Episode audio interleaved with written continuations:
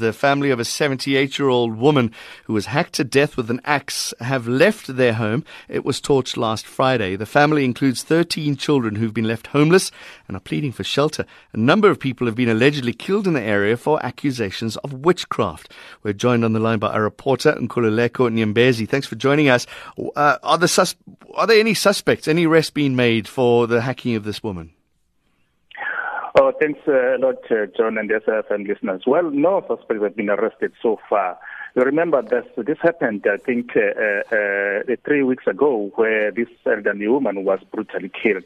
And then we reported the story as SABC, and then we asked the information from the police and also uh, presented for the eight, uh, plus minus 40 members of the uh, community that have been already hacked to death. Mm. And then the police were like, uh, no, this, uh, these numbers are not uh, exaggerated. But we went back, uh, I think, yes, yeah, yesterday, then the community confirmed that there are plus minus 40 people that have been already uh, hacked to death due to allegations of practicing witchcraft in the area.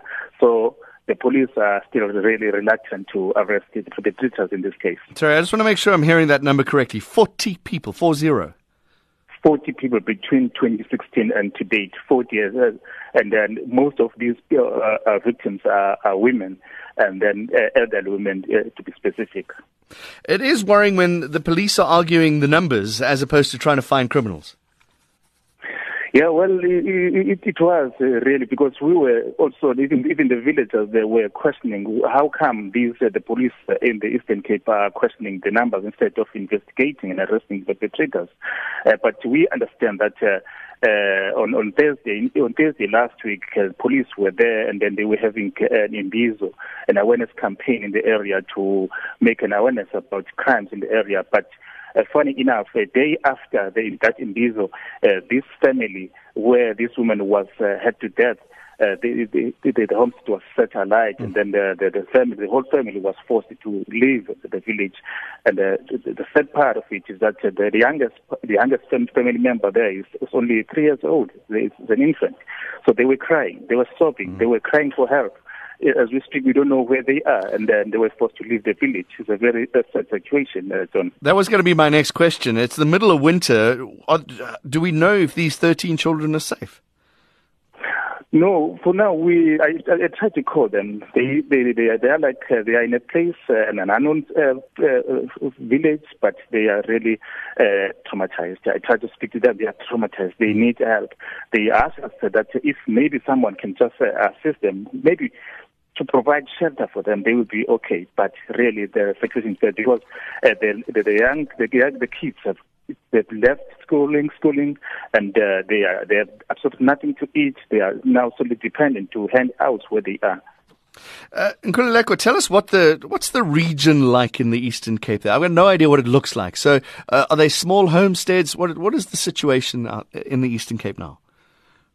Well, uh, you remember that uh, Eastern Cape is, uh, is mostly rural, and then this particular particular village is uh, has got plus minus maybe 1,000 uh, homestead and uh, it's scattered, mm-hmm. and uh, it's, it's, it's rural, it's remote, it's in the remote rural areas of the Eastern Cape.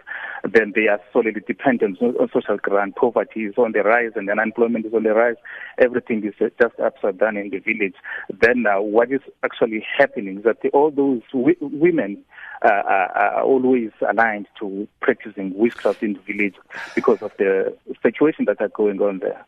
How are they being identified as witchcraft? Who is doing that?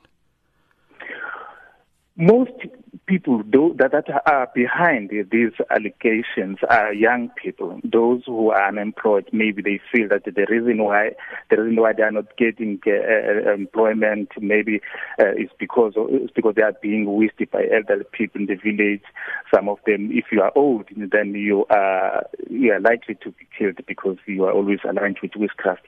So it's just I think the one thing that needs to be done in the in these villages is awareness and uh, to make young people aware that uh, people can die because some of them they die of uh, diseases like HIV and AIDS, TB, and then they they they they become they suspicious that they are being killed by elderly people in the village.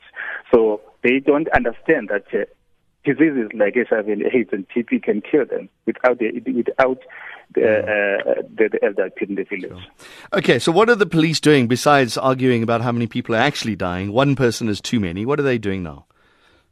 Well, we understand that there was a, a, a, imbizo last week, and then uh, the police now are beginning to realize the, the, the significance and the seriousness of these uh, killings in the villages.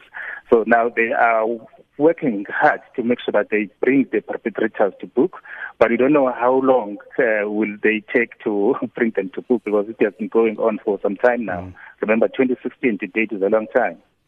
Nkululeko Nyembezi, thanks for joining us live from the Eastern Cape.